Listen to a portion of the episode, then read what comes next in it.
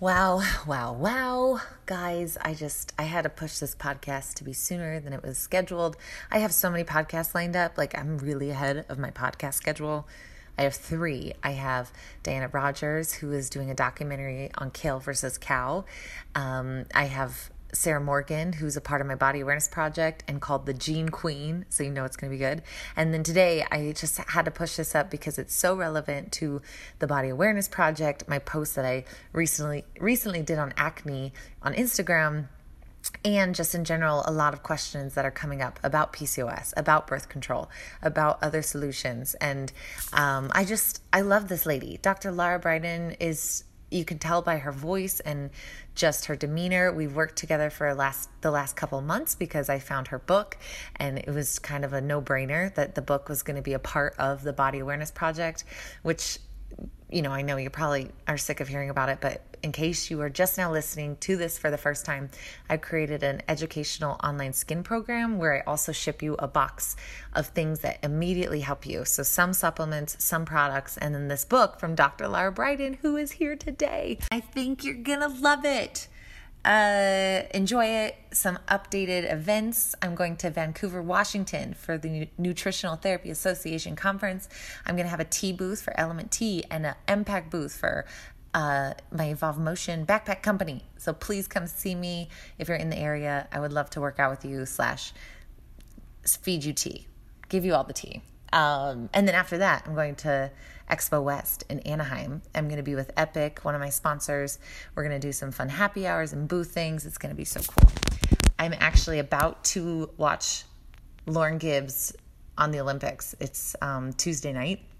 She was in a podcast that I did, episode 11, I believe, in her pursuit of even making the team. And now she's on the Olympics, and I'm going to watch her. That's so cool. Uh, okay, that's all I got. Enjoy the episode, and I'll see you next week. I'm Emily Schromm, the ultimate meathead hippie. Welcome to the show.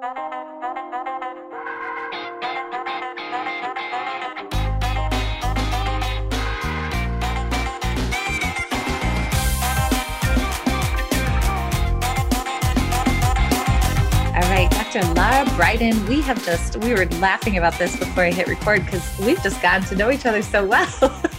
this is so fun. Welcome to Meathead Hippie. Thanks. It's great to talk to you again. Yeah, we originally got introduced to each other because of your book, because I knew I wanted the period repair manual in this book for the Body Awareness Project. Um, Laura, uh, doc, uh, why am I drawing a blank? Empowered, empowered sustenance. Right. Um, do you know her? Have you talked to her very much? No, no I, No, but anyway, yeah. she's ahead. she's wonderful, and she raves about your book, and I was just like, okay, cool. Well, let's uh let's get this book in the box. And um, I had a few other people that love the book, so we're just really happy that you are part of it. We had we got to talk and get a little video insert into the project from you, but now we get a full conversation all about you. So I'm excited. Me too. Um, so you tell people where you are, where you're based out of. I live in New Zealand. That's where I am this morning. This morning for me, Christchurch, New Zealand. And I, it's a bit weird, but I fly over to Sydney, Australia to work in my consulting rooms there with my patients over there. I'm a naturopathic doctor, so my, you know, basic work is sort of nine to five in the, in my clinics, helping women with period problems like PCOS, endometriosis, PMS, all of those. So I've had, and I've been doing that for the last 20 years. So I have a lot of hands on experience with what works for periods. Wait, so you fly from New Zealand to Australia? Yeah, I, I only go every couple of months and then I do a okay. little intensive. I'll do like a two week clinic intensive and then I come back and then I do Skype consults and writing and yeah. So I oh, I love that. Yeah, I structured my life that way. That's really cool. I I have always wanted to come to New Zealand. I'm a huge Lord of the Rings fan and I just ever since I saw it I was like I have to go to New Zealand. Yeah. So And it um really um, yeah, sorry to jump. It truly looks like that too. uh, isn't that cool? Yeah, you get here you'll see it's not enhanced video. That's the way this place looks. Uh, I need I need some of that magic in my life. Um, how did you get into naturopathic medicine? I started as a scientist, actually. I trained as a scientist, a biologist, and I always loved just the way the body works, the way nature works. And at some point, I realized I wanted to w- work more with people. So I turned my attention to the training for naturopathic medicine in Canada. And well, there's, seven um, certified colleges in North America. And I did, I did an extra four years there, just sort of diving deep into you know how to harness the healing power of the human body. Hmm. i love it. And i just i just having some people comment about this book because this was my first experience. I read it put it in the box like instantly. You have changed a lot of lives. I don't know if you realize that but there's been people coming and saying how much i mean with so many different issues but this book just is it's wonderful and you can tell that I just am appreciative of people that you're not trying to sell anything, you're just trying to get people the tools that they need to heal themselves. You know, my my mantra, like you know, my sort of two words for myself, which I've never shared on a podcast before, but I'll just say it's um, quietly subversive. So mm. I just I'm the kind of person I just want to be there in the background, just you know, putting out the ideas that people need to as you say change their lives you know I, I, get that feeling to the book and i think of the book is doing that you know the book is out there quietly doing its work of helping women to wake up to themselves you know to their own bodies and what they're capable of and to see through some of the emperor's new clothes kind of myths about hormonal birth control that mm. permeate our current approach to women's health. I've already got into. No, we're doing it. We're going into it. uh, first off, I love that you have a mantra. I think everyone needs one. If they don't have one, just create one. Just the first thing that pops in your head and change it as needed. But mine has always been um, strong, capable, badass superhero. But then I had to cut I had to cut the superhero because of some legal issues. But I still like the I still love the mantra. I still say it in my head. So um, that's a good mantra. Well, let's talk about it. Let's dig into it because that's your that is your thing. Like yeah. teaching people about birth control of what it does why people are so easily put on it i just i think it's going to be i'm just going to let you go for it and see yeah what's the best place to start what could i ask i guess how did you were like through your practice was it when you started to see all the um, clients come to you with the same issues was that really what woke you up I think it was an aha moment. I think it's the phrase I just said, which is "emperor's new clothes." I, you know, because mm. I grew up, of course, you know, women in my generation were all being put on the pill. It's just because we're in the generations where that's what happens, we just tend to take it for granted. But at some moment, you know, I just sort of, you know, it's it dawned on me using my scientist trained brain. It's like this is weird what we're mm-hmm. doing to women. This cannot be right. It is not to be overly dramatic, but it is castration. It's a chemically mm. induced menopause. The way those drugs work, and they're not real hormones, the way the drugs work is they shut down women's hormonal systems and replace them replace our own hormones with these substandard drugs called levonorgestrel and drospirenone that have side effects and cause anxiety and depression and are not good for muscles or training. And mm. yeah, at some point I just thought, what the heck are we doing? Mm. I'm, I'm, the more I think about it, I'm so convinced that future generations will look back at this time, this, yes, 50 years of doing this to women and just think, that was weird that does not make sense. Yeah. Well, it's and you'll know this more than I will, but what isn't it true that in the 60s they played around with not played around, but they were studying both men male birth control and female birth control, but since males testes shrunk, they were not able they were like, "Oh god, that's dangerous. Let's just keep it for the women." Yeah, well, and there's still actually, to be fair, currently there's a they're looking to bring to market um, hormonal birth control for men.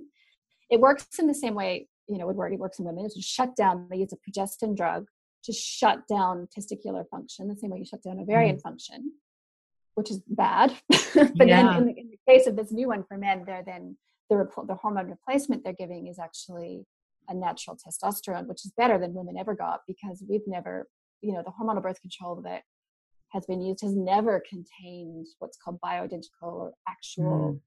hormones with their many benefits. So yeah, it's never existed for men because it would it's castration. Well, what? Um, yeah, yeah, that's very and it's meant it's immense. Yeah. Oh God, it makes you so mad. Okay, so why wouldn't they do bio? Uh, why wouldn't they do bioidentical hormones for? Have they ever played around with that? Is that something that they people? I mean, they do it for thyroid, correct? So yep. what is? Why wouldn't they do it for women? Yeah. Why? I wonder why. Yeah, how that all happened. Okay, so well, first of all, to to do the job of suppressing hormonal function, ovarian function, or in the case of men, testicular function, you need a progestin drug. Natural progesterone cannot reliably do that. Mm. So even in the case of men, they're they're giving them a synthetic progestin, which is not progesterone. Okay. As if when this comes to market, if this ever comes to market for men. So from the beginning, it was never an option to use natural progesterone to do that job. And then they just most of the time came in with a synthetic estrogen to try to alleviate some of the side effects because it doesn't feel very nice to have your hormones switched off. So they came in with an estrogen to sort of help with mood and help to buffer some of those side effects. But and there are a couple of newer products that do use a bioidentical estrogen. I always get asked about them. It's brand names like Zoely, and there's a couple others I think. And they are the estrogen part is natural. It's still hormone replacement, which is not as good as making your own estrogen, but it's arguably a little bit better, but it still has the progestin drug. It always has to. That it, mm-hmm. yeah, it's that's just the way that drug works. So when women take birth control, let's just start from the beginning so everyone really understands what's happening. Because I know I didn't understand it, and I still am like, wait, I did what to my body? Because I was on it for, I think it was 13 I went to a pediatrician. I had bad acne. I was there for my stomach issues or something irrelevant, but the pediatrician saw my skin and said, You should go on birth control for your skin. And so at 13 is the age that I was put on birth controls of super young age and then kind of on and off for almost 10 9 to 10 years and uh, i just did i just took it because to me it was whatever helps with my skin and so um, it, there's different types of birth control and i know that it will come up of if the, if i do take birth control what's the best type for me? So i would love to talk through the types of birth control the estrogen the ones that have more progesterone ones that don't have as much like all the forms and then also the Mirenas and the the iuds yeah. okay well you know this whole thing they say oh you just have to find the one that fits you. I don't buy that phrase. You know none of those drugs excuse me, fit the human physiology. They all work pretty much, well, apart from the Mirena IUD, they all work by suppressing, shutting down ovarian function. Hmm. So they're not fitting in with anything natural. The dosing of the the amount of synthetic estrogen that they use, the you know the type of progestin that they choose, all of that's going to be based on just how prone someone is to breakthrough bleeding and kind of what they, the dose of drug they need to prevent breakthrough bleeding, pretty much. So I you know what I guess which progestin causes the least side effects. So I'll just say again, progestin. I keep using the word progestin. That's the drug, the progesterone-like drug that they use. It's not the same as progesterone at all. It's not the same as our own body. Is it true? Is it true that it was um, derived from wild yam? Almost all steroid drugs are. Huh. So you know, I think originally I don't know where they got it from originally. Like in the lab, when you make these steroid drugs or bioidentical hormones, they're all coming from some of the same plant precursors. Mm. It's crazy. Nature yeah. has it all. um, okay, so we have so sorry, progestin. Yeah. Progestin. So I'll just say the different. I don't really care much about the different types of hormonal birth control. You know, as far as I'm concerned, they're all having the same negative effect, which is mm. robbing women of their own hormones. The distinction I'd make, I guess, is the Mirena IUD. We'll talk about that for a minute. It's the drug levonorgestrel. So this would be Mirena or Skyla or any of the hormonal IUDs. The, the, the way they differ is just to do with the dose of levonorgestrel that's delivered in, directly into the uterus. It doesn't always suppress ovulation. It doesn't need to suppress ovulation to prevent pregnancy. So it uh, it, it's a lower dose than, say, a levonorgestrel pill, which would be a like a mini pill, or a lot of the the standard birth control pills use that same drug, levonorgestrel. But okay. it does prevent, it does suppress ovulation for the majority of cycles, for the majority of women, at least for the first year. and then after that, women may be able to ovulate and make some of their own hormones as well. For so for that reason, I've always thought it was the lesser evil. But what's interesting yeah. is in the big Danish study that came out in late 2016 that linked hormonal birth control with depression and anxiety, the Mirena IUD actually was one of the worst. And I think it's because I think it's because it doesn't have estrogen. So a progestin drug on its own is potentially quite bad for mood. The estrogen, synthetic estrogen, will help to reduce that effect to some degree. Mm. Um, so I think that's the reason. And just to clarify, our own progestin that we make, the natural hormone, is good for mood. So mm-hmm. that's one area where the, the progesterone and the progesterone are quite different. Well, yeah, because isn't it? It's so true, and I'm sure you've seen this over and over. Uh, the biggest thing I hear about is okay, I stopped birth control, and I feel like a crazy human, like very emotional, very all over the place. Um, just like can't control that. It doesn't. You don't feel in control of anything.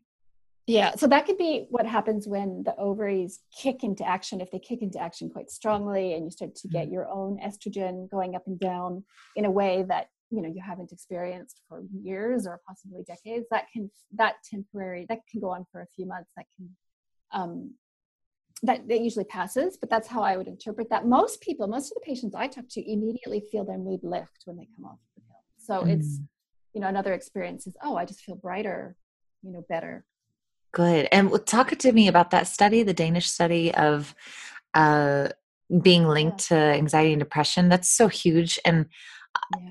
I have so many theories of like, I just am so excited to talk to you. This I get yeah. this is good. This is really good. Okay, talk to me about the Danish study.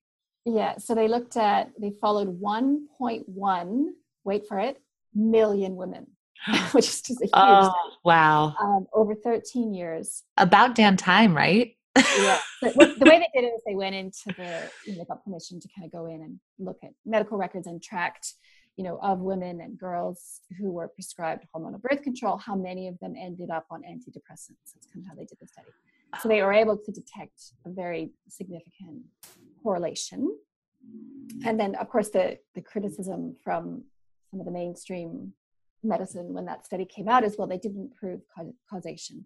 No, they didn't prove causation. So I know potentially there are other factors at play, but anyone who works with women will have observed that for many women, not all, but for many women, hormonal birth control does have a negative effect on mood. So I think for many people that was not a surprise. That was just a much needed confirmation of mm. what we and what is it that's you know they are they still on birth control when they're also starting the antidepressants is it yeah.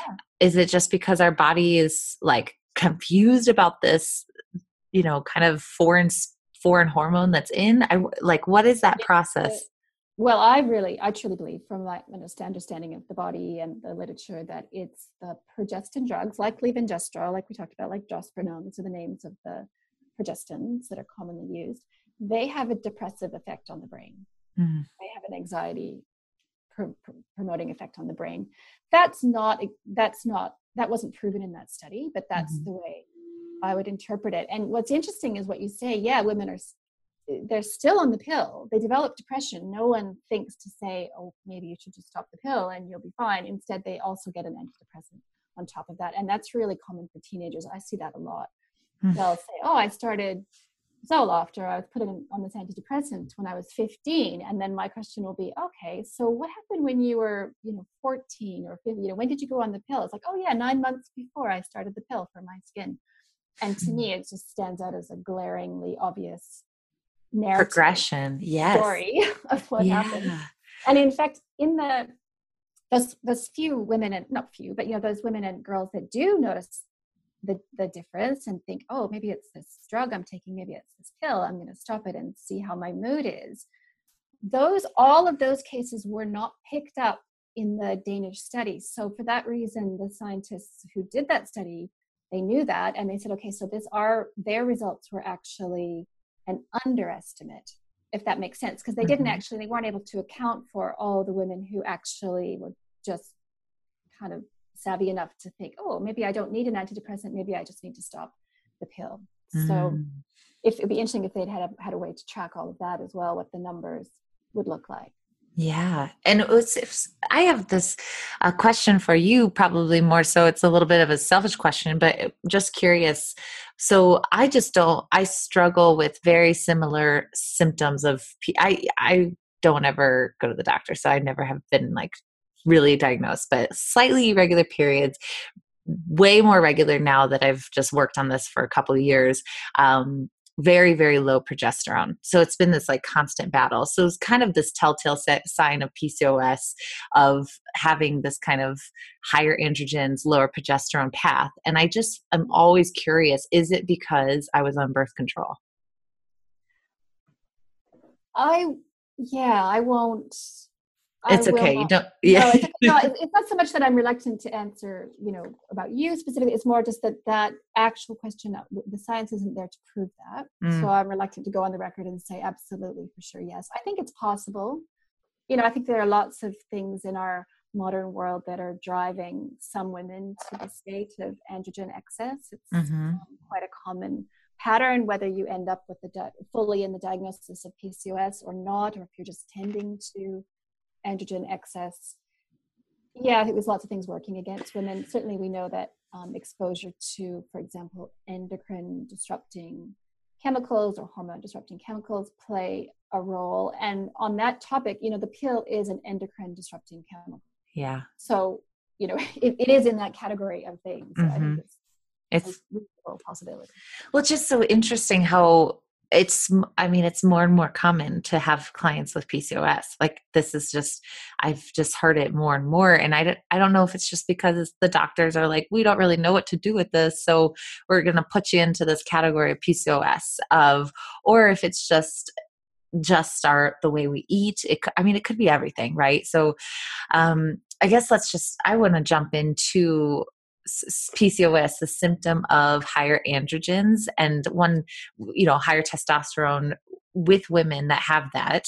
Uh, for you, if you could help explain, you will do a way better job than I will of what some of those symptoms would look like and um, how yeah. your your favorite ways to kind of mitigate the the androgens and a way to like slow down the the creation of them.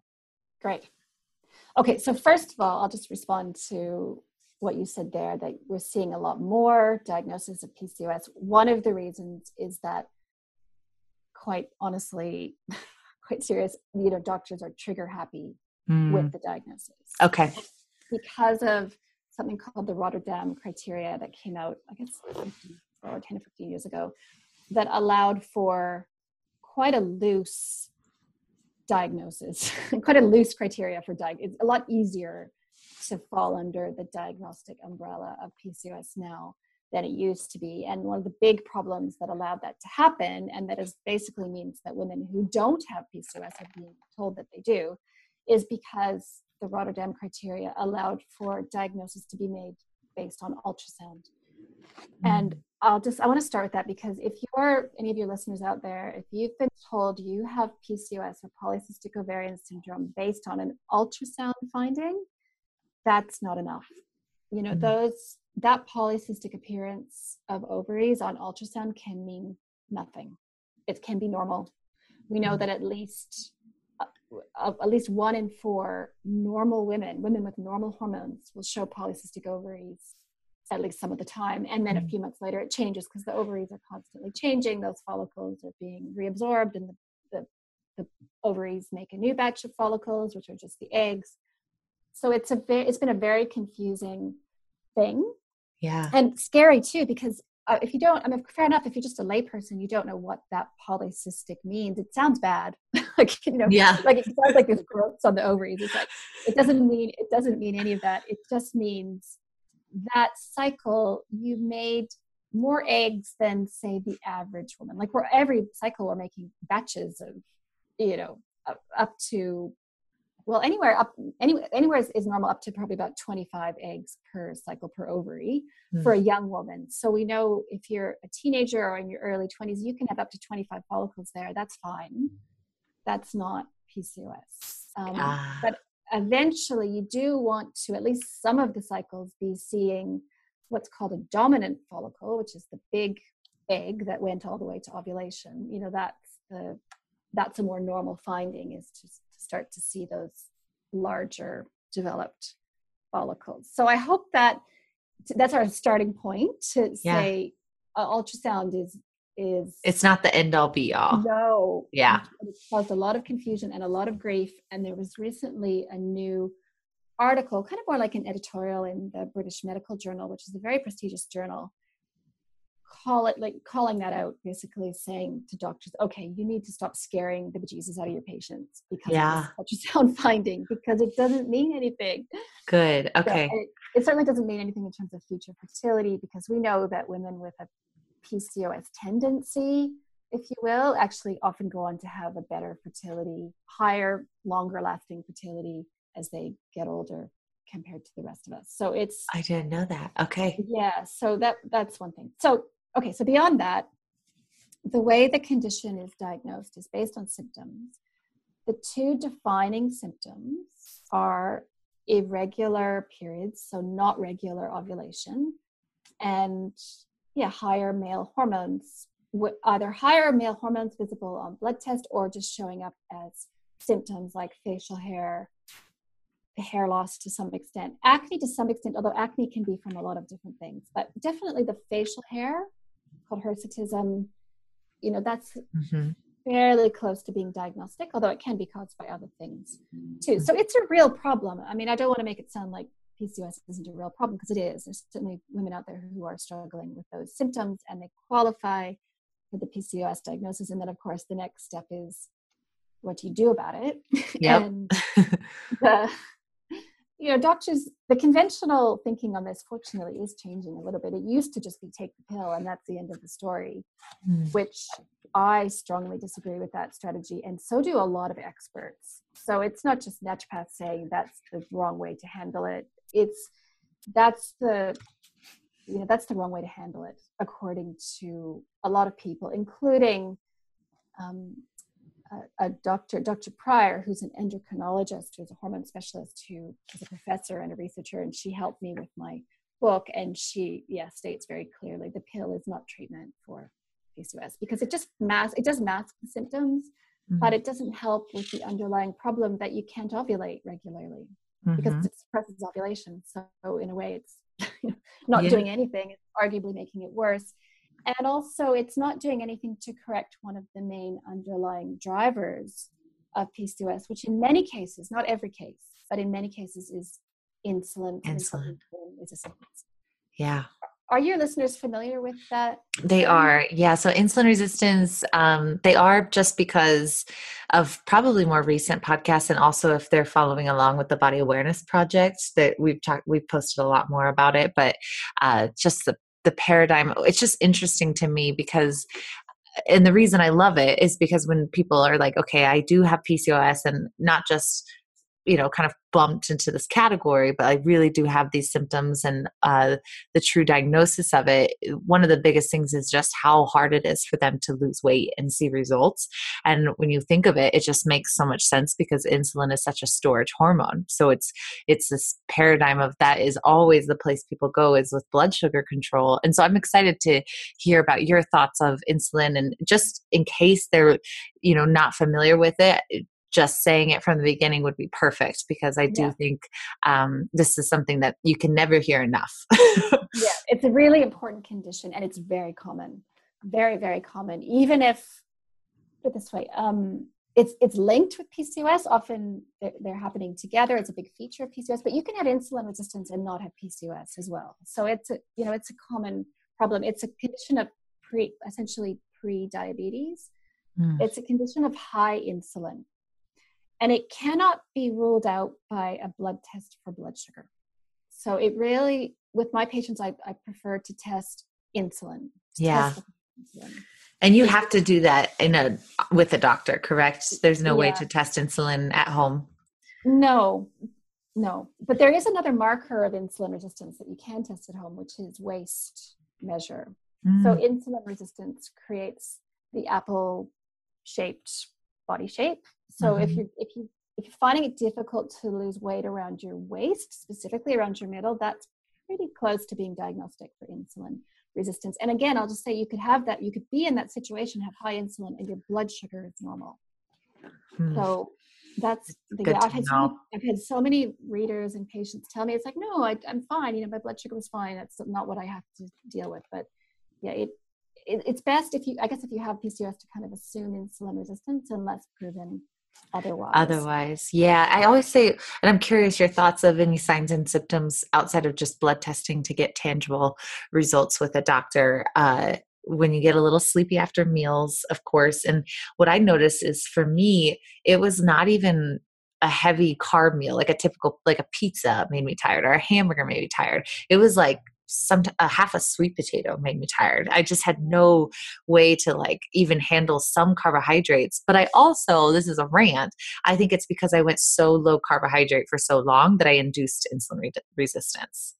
I think well certainly you can I see it yeah, I see insulin resistance after after times of dieting or under eating. Or, mm. But yeah, post low carb, I think you're right. I think it, there's something that ha- it's it takes a while to regain your insulin sensitivity. sensitivity. Yeah, and also one other thing about insulin sensitivity. This is just a little perk that we have as women. Estrogen enhances insulin sensitivity. So, as women, we've already got oh, an wow. advantage over men in terms of our insulin sensitivity, which means we're better able to tolerate carbohydrates than they are.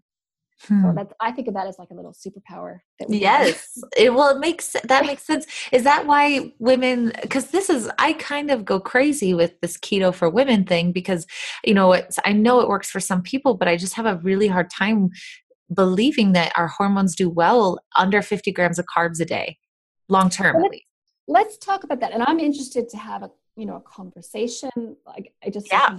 just putting it out there because i know everyone's having lots of different experiences I'll, I'll just share what i observe okay yes please so, i think for my patients who are truly insulin resistant who have very high insulin who probably have pcos who and um, having difficulty losing weight i think there's a place for a temporary low carb diet i think that can definitely help to shift things with insulin. But then at a certain point, once some of the insulin sensitivity is regained, I think then there's a sweet spot where if you keep going with a low carb diet, you're going to move into another situation of developing symptoms because of being too low carb. So there's a there's a, there's a ah, timeline I it. love that. There's picking the right person who actually would do well on it.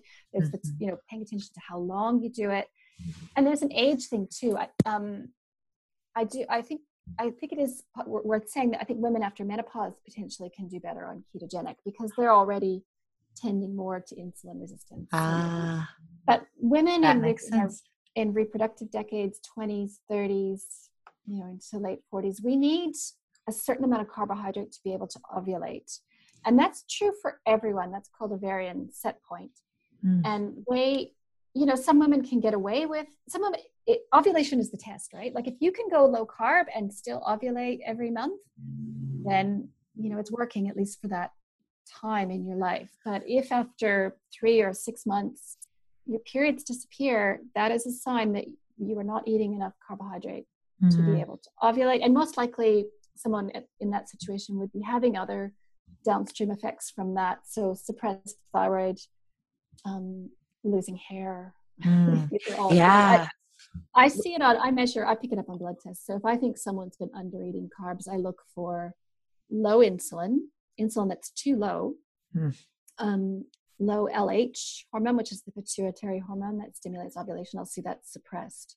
Low T3, which is the active thyroid hormone. That pattern, low insulin plus low LH plus low T3, I'm like, okay, you have not been eating enough carbohydrates, enough potatoes. yeah, and and we talked about this in our other video about how the certain the right types of carbs, not fructose but glucose, can be really nourishing and healing.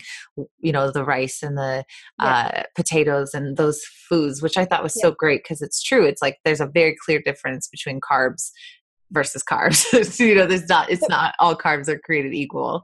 No, um, and the reason, yeah, sorry to interrupt. Yeah, no, no, no, it's okay. I have so many places to go with this. I can't even love this conversation. the research is becoming more clear about high dose fructose as really, I think, one of the biggest drivers of insulin resistance. It induces insulin resistance pretty quickly. Mm. Um, in humans and in animal studies when fructose is above a certain threshold. So fructose is one of those things where again there's a a sweet spot. So, you know, a low dose fructose, which would just be the amount you'd get from whole fruit and you know vegetables and that coming in, the body seems to thrive on that and do quite well. And then there's just this point of where you go past that and the, the, the body's in trouble. Yeah. sensitivity is really impaired. And it's not hard to get there with fruit. If you're having fruit juice and sweetened yogurts and ice cream and date balls and paleo desserts, and you can get past that threshold pretty easily. Oh, I totally thought of you. I was, I thought, thought of you yesterday because we had talked about the dates and uh, I, I did this little partner recipe with Vital Proteins, the collagen, and um, the recipe was like dates are optional, and I was like, yes, Dr. Briden yeah. would be so excited because it's mostly good fats, and then the dates are a plus. Versus most things, it's all yeah. dates with a little bit of fat or a little bit of nut or whatever it is. Mm-hmm. Um, I have a question. So, uh, the thing, well, first, I did want to ask this because I forgot to ask you this in our last little clip. The fruit and fructose, um, confirming that fruit is okay on your watch, or do you limit it? Um, does the fiber counteract that fructose to the point where it's it's okay occasionally, or do you just say keep eating fruits and vegetables, but let's cut down on the rest of the fructose? Yeah, it's rare that I would. I, I can't well, it's rare that I would say to not have fruit, unless there's a mm-hmm. digestive problem with fruit, which is another issue around fructose, is fructose malabsorption, which is can be is temporary and can be fixed. But in terms of insulin and metabolism, I yeah, my focus is on the other more concentrated sugars, and it's just because of the dose, and yeah, the, as you say, the fiber that comes along with it, the mm. nutrition that comes along with whole fruit. That said, I really don't like my patients to be having a giant fruit salad for breakfast. You know, that is mm. that is not the path to feeling well. I'm with many people, especially if they're tending to insulin resistance, I am a fan of a low carb breakfast. Yeah. So more of a protein, fat, vegetable kind of based breakfast. And then you know coming in later in the day with some starch and a bit of fresh fruit the amount that you know kind of feels good but never sitting down to a meal of fruit salad because that's just not food for humans.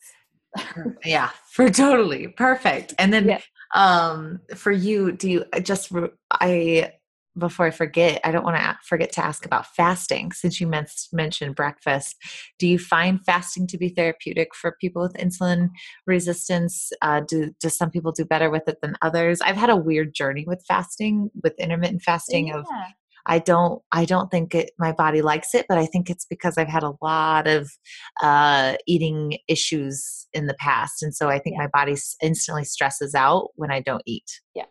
Well, it does. So for anybody actually not eating fasting is a stressful state. So that that's where the individuality comes in. So if someone is already struggling with coping you know inability to cope with stress and maybe that that refers to the what's called mm-hmm. the hpa or the adrenal axis you know people who need help in that area often don't feel well fasting for too long.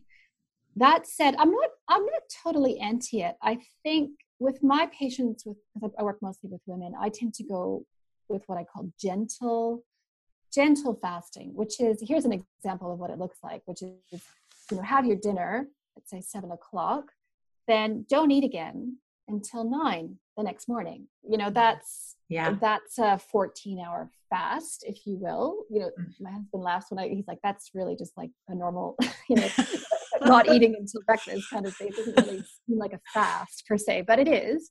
Yeah. You know, it's an overnight fast. And I think that's beneficial. And I think women, I think you can, if you're more struggling with a more severe insulin resistance, I think you can extend that a little bit if it feels good.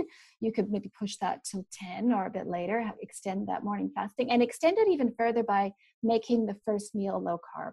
Yeah. That's the way to keep insulin down. It's just a handy easy strategy. You then get the protein in the morning because you really you need that for circadian rhythm and mm. for yeah stabilizing the HPA axis. I think I think to go too long in the morning without at least getting some protein maybe doesn't do good things to the nervous system and the circadian rhythm. Mm, I love that you said that. And I can't wait to have you be a part of my next body awareness project because mm-hmm. it's going to be about adrenals and circadian rhythm. And it's going to be so good. I love that we connected. Um, yeah. Okay, more questions that I thought of. The ovulation, we were talking about you know, I, I think obviously people know when they have their period, right? So they're bleeding, but how does someone know if they're ovulating? What are the signs? I've, you know, I think people kind of know the temperature. Sometimes people know it, there actually can be a little bit of pain in the ovaries. I was yeah. just, what are your favorite top five like symptoms of like, yes, you're ovulating? Okay, so let's let's do this, but let me first say that this is an important thing to mention. It is possible to be having periods, even somewhat regular periods, and not be ovulating. Mm. Yes. They're called anovulatory cycles, quite common with PCOS. I was going to ask how common that was that for you to see in your yes, practice. Quite a strong feature. Okay. Yes. So, um, the well, the first sign is um, fertile mucus. It's a, it's a particular kind of vaginal discharge that looks like raw egg white, which is quite surprising when you see it for the first time after coming off the pill, for example. Yeah. It's it's a quite a handy little marker that your body's trying to ovulate. It, seeing fertile mucus is not a guarantee that you will ovulate them because you okay. can see it. it. It's just a, it happens when your, your body's making a lot of estrogens. So, but it's, it's a hopeful sign. That it's a good sign. Then, yeah, you can get a little twinge in the ovary. They call that Michel Schmerz. It actually has a name. It's like a little, What's it called? Mittelschmerz? Yeah, it's a German name. It's in my book. It's um, it just means ovarian twanging kind of twinging pain that's quite distinctive. Yeah. Um, and then yeah your temperatures go up your basal body temperature goes up um, after ovulation. So if you're tracking temperatures you start to see a nice curve like it, it's a bimodal. So you know you're, you're sort of at a certain level of temperatures before ovulation and then you go up by about half a degree and then you stay up until your period comes. So that's quite easy to detect the other way to know for certain that you ovulated is the blood test for progesterone, which you mentioned earlier that, you know, I guess in your case that have been coming back low sometimes. I, I mm-hmm. really need to emphasize that it, testing progesterone depends on the time of the cycle so much. Yeah. Like I've, I've had so, I can't even tell you, so many patients totally panicked that they have low progesterone when they actually just did the test at the wrong time in their cycle because it's normal to have no progesterone before ovulation. And ovulation happens, if it happens at all, it happens about 10 to 14 days before the period. So that's not the kind of classic day 14 ovulation that we hear about. If someone has a 35 day cycle, for example, which is normal, mm-hmm. ovulation happens on day 21. So there is no reason you don't want to be testing progesterone before you get to about day 27 or 28, which is halfway through that what's called luteal phase. Mm. So it's really, and you can't know until you actually your period actually comes. So what I say to my patients, and what I say in the book is, estimate, you know, test test progesterone, thinking you've got it at the right time of your cycle, but then wait for your actual period to come, and then ask yourself the question: Did my was how to phrase it was the test done within the two weeks or at least within the 10 days of my period because if yeah. not then it's not a valid test you could just throw it in the garbage basically it doesn't mean anything I'm so glad you said that. And it's, do you prefer, I mean, I've, I do Dutch testing. Like that was, I think the hardest thing for people when they're trying to do Dutch testing. I'm familiar with that. I, have done salivary testing um, and blood testing. Do you have a preference of what you I just do blood testing. Blood testing. okay. Yeah, I just for me it's just easier, cheaper. I mean, it's, it, it well, it, you can't do it at home, so that's I guess one disadvantage. But yeah, but it's way faster. yeah, it's just kind of, and I, I feel more confident about the levels. I don't have a lot of experience with Dutch testing. I'm not, I'm not against it. I just don't something I've really used.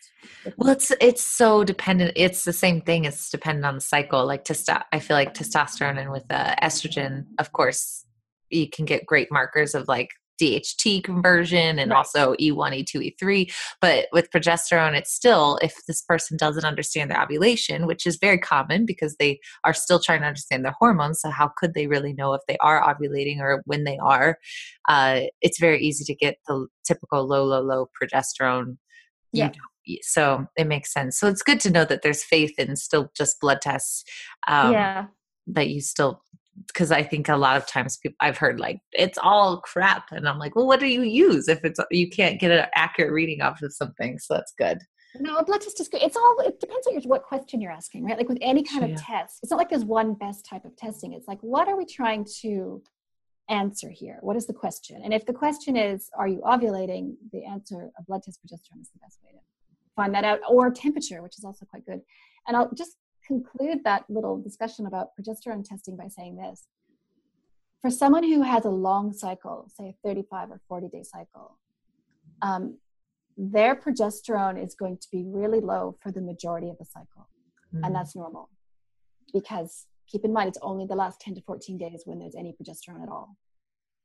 Mm, I'm so glad you said that. That's so good. So, like for somebody that has that, uh, do you suggest? Because I know I love that you use herbs in your book. I'm um, yeah. with restoring re- uh, regular periods. Uh, I have this tea. I I'm sure I can find a way to ship it to New Zealand because I want you to try it. but I, so it's peony root and some.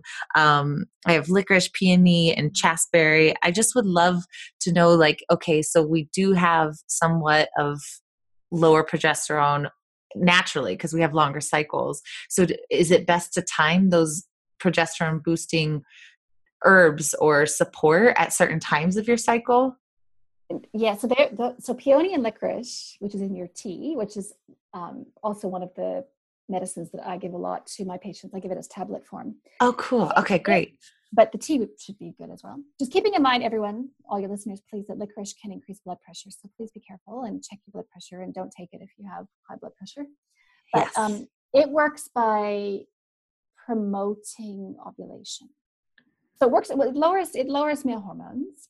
Um, at the same kind of all in one like because the situation of pcos is the ovary is not doing the right thing it's making more male hormones than it should be it's not progressing to ovulation as it should be so and a lot of that's because of insulin but mm. the peony and licorice combination works on the communication between the pituitary and the ovaries and helps the ovaries to dial back dial down the number of male hormones they're making and also progress to ovulation mm. more appropriately and so you it, it definitely needs to be taken essentially every day although the way i use that herbal combination is to take i, I like to stop it for about five days per month just okay. to prevent attenuation of its effect that's my reason for doing that and so i will typically stop it from day the first day of the period until the fifth you know the fifth day of the cycle. So oh that's perfect. oh, that makes sense. Okay. It just kind of it's like a little reset and then okay back to taking it every day. So that's the way i use it. I know you know some herbalists have different views about that but that seems to what what works best. And that combination peony and licorice recently underwent a clinical trial Ooh. in australia for pcos and it did pretty well like it outperformed i think from memory like it outperformed metformin and ah.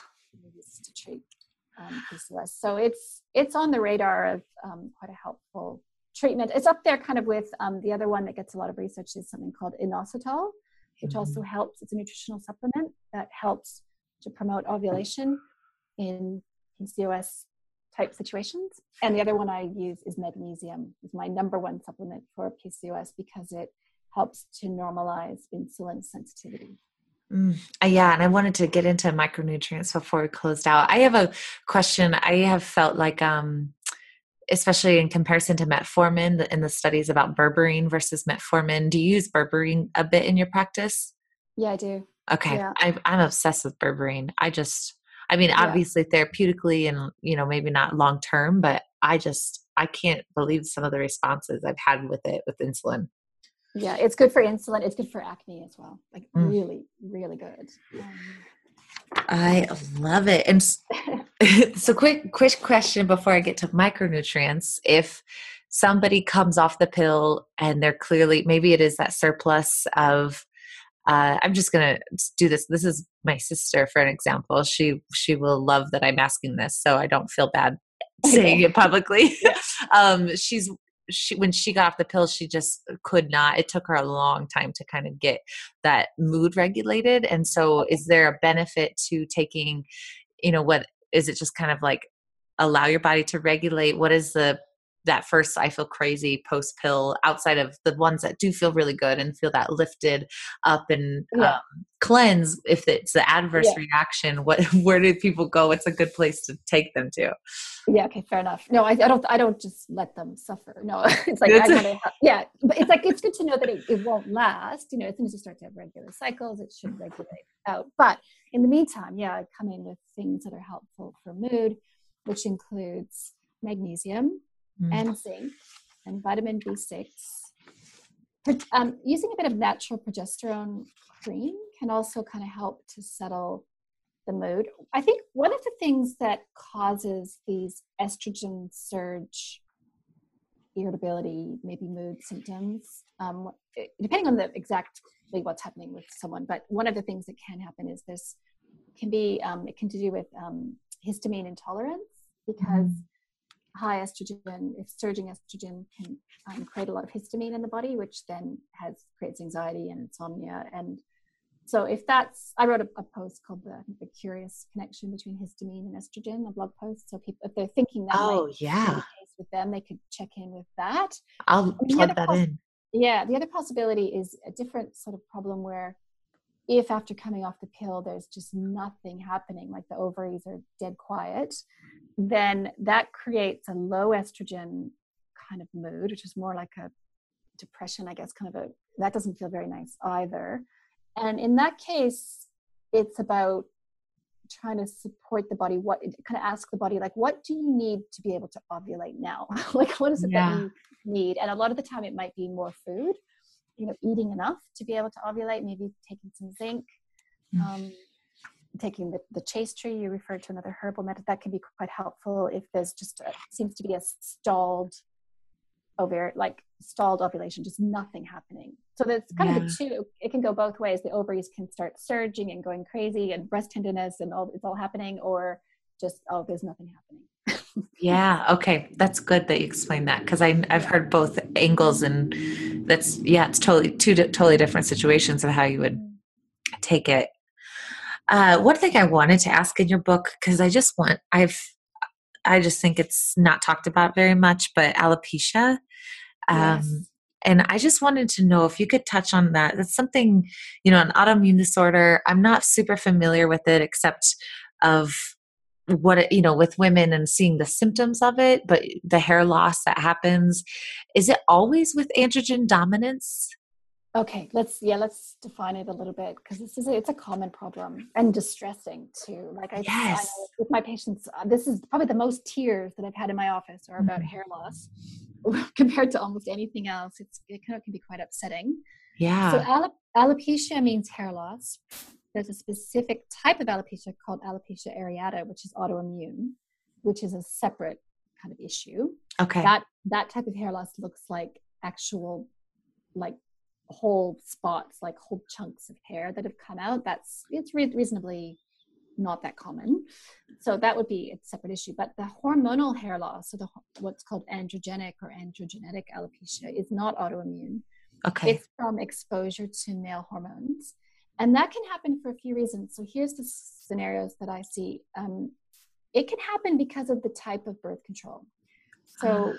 there are certain types of birth control that are called high androgen index birth control. So that would include the drug levonorgestrel, which is actually the most common one used in pills.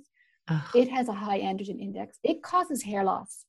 And this, the extent of the problem is quite large and has been largely understated. I don't, you know, I've seen a few things that I have a quote in the, my book from the alopecia kind of foundation in, in the States, you know, it's just making the point that actually hormonal birth control is a leading cause of hair loss amongst women. So it needs, and yet it's almost never talked about. So Wow. That's step one is to figure out is it your um, Provera inject, is it your Implanon, is it your any of those progestin drugs, potentially yeah. implants or different types of pills can be causing hair loss. That looks like the, the male hormone type hair loss, that is the slow, gradual thinning of the hair follicles themselves, like the hair the hairs become smaller and you know don't grow as long and it, it's um, it's difficult to reverse that actually. Once the hair follicles have been, or that's the hair roots, have been exposed to male hormones, if that's gone on for years, they can they do what's called miniaturization. They become smaller. It's quite difficult to reverse that sometimes but unfortunately that's quite depressing i know to say. So okay so exposure to a, a male type of birth control hormonal birth control or the next common one is pcos so exposure to your own male hormones can definitely cause that type of hair loss which is quite distressing and you do want to get on top of it um, really as soon as possible because it can become semi-permanent after a while Ah. So you want to you want to look at reducing androgens, using some of the androgen blockers that I describe in my book, of which peony and licorice is one, zinc is one. Um, you know, getting insulin down can do a lot of good things for lowering yeah. androgens. Cutting the sugar but, and all that. Yeah, uh, yeah. exactly. And the, the other type of hair loss that happens, which is worth mentioning, is post pill this is probably this is where the tears come in my office after someone stopped the pill and then like three to six months later gets this massive shed of you know hair all over the bathroom floor and it's you know it's quite alarming and traumatic yeah, yeah. Oh. and that can, that can happen coming off any type of pill even the pills that are oh, high androgen which is unfortunate but when it can really happen is coming off one of the pills that are commonly used to treat PCOS, like Yaz or Yasmin or those mm-hmm. anti-androgen pills. What I see with my own patients is when those drugs are stopped, there can be then an, a surge in androgens. Again, it starts a few months later, so that could look like hair loss. Well, no, and that can look like post-pill acne as well. Acne, yeah, that's what you talked about a little bit in our video about the yeah. three months is when the acne actually sebum plants glands started over being overactive. Yeah, yeah. So you get a couple um, months thinking, oh, it's going to be fine this time. No, I'm I'm in the clear. It's like, oh no, no.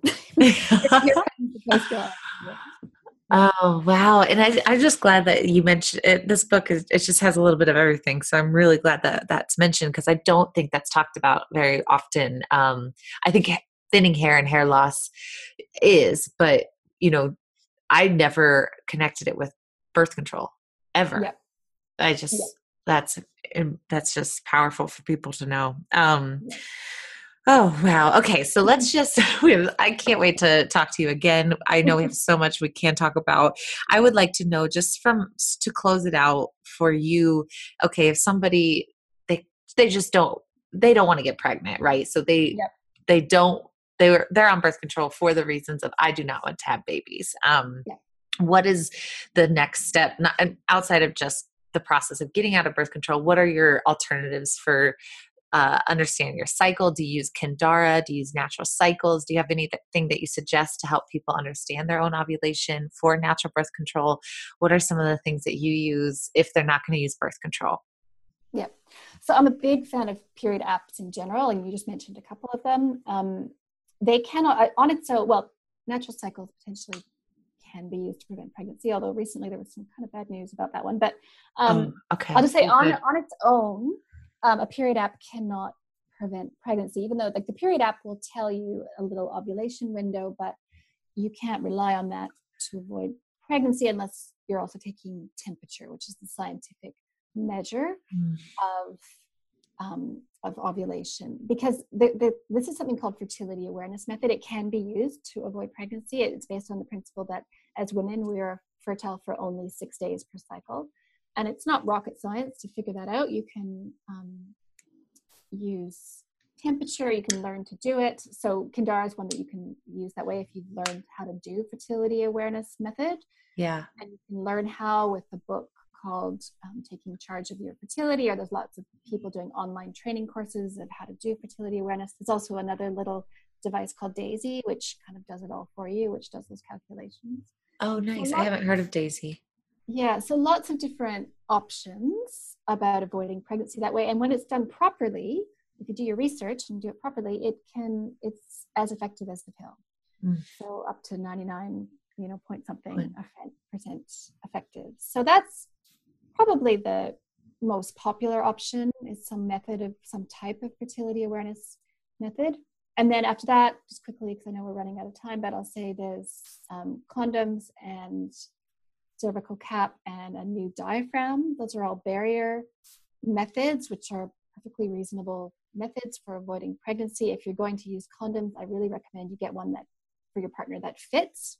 I link to the name of a condom brand in my book where they have 60 different sizes of condoms. So he gets out the tape measure and measures and finds the one that fits. And I just think it's worth mentioning because it could make Yeah, no, I'm glad you mentioned that. I didn't even know that was a thing. yeah, it's a thing. and it's one of the things where you're like, why was that not a thing before? It's kind of the analogy one yeah. of my actually said it's like it's yeah it's like trying to wear the wrong size shoes or something it's like then you think oh walking's not comfortable you know you hear people say oh, you know i hate condoms because they fall off it's like well that could be the wrong size so yeah good to know that's a good tip and i yeah. i just i'm glad that i just think it was so scary for me to like understand that that i don't know it's just we're so it's so in our head right it's like what your your mission is teaching people the alternatives that but it's true my generation was like I will get pregnant unless I'm on birth control. Period. That's how it always felt. Like so I just yeah. think it's so good that this is and I just have had great success with with Kindara just because yes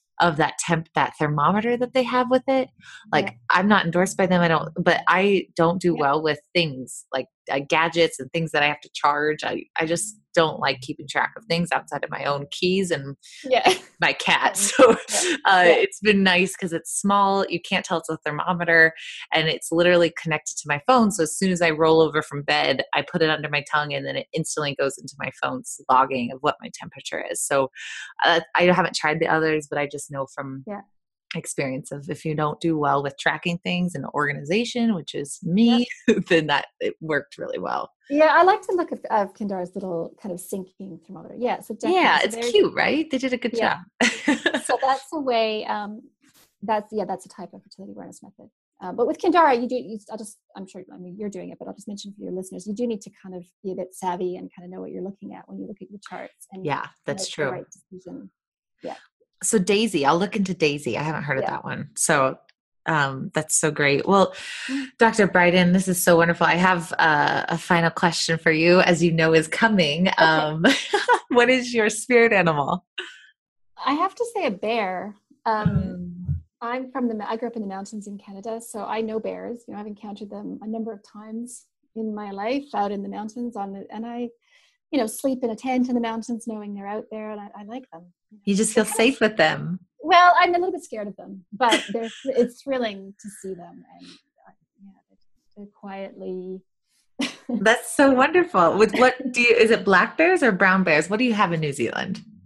Oh, New Zealand, we don't have any bears. No, but oh. I'm from Canada, and oh, Canada. You said camping in Canada. Yeah. Yes. So yeah, that's one weird thing about camping in New Zealand. No bears here, but yeah, we we have both grizzly bears and black bears, and where I'm from in Canada, and I've encountered both, and yeah, I like them. Well, the first line of my animal spirit animal book is you're assertive and confident with a strong presence. And you are a oh. powerful healer physically, oh. emotionally, and spiritually, which I think is accurate for you, Dr. Briden. um, thank you so much for taking the time to do this. And I, I seriously, I'm going to have you back on. And also, again, for the Body Awareness Project for the second installments, because I want to talk about uh, adrenals and circadian rhythms with you. I think that would be so great. So, yeah. so many things. And where can they find you? I know you're at uh, larabriden.com and that's my blog, larabriden.com, and then all social media, Instagram, Facebook, and Twitter at Lara Briden. And my book is Period Repair Manual. And guys, it's wonderful. ladies, I guess I should say, ladies, it's wonderful. And well, if you are, can, yeah, guys can read it as well. I've had a number yeah. read it who they're you know clinicians or practitioners or personal trainers or this is what I say to men, to everyone. But I'll just say it. We'll close with this. If you're not thinking about ovulation, you're not thinking about health for mm. half the humans on the planet. So. That is a good closer. I love it. you are wonderful and we will we will talk soon, okay? Thanks, Em.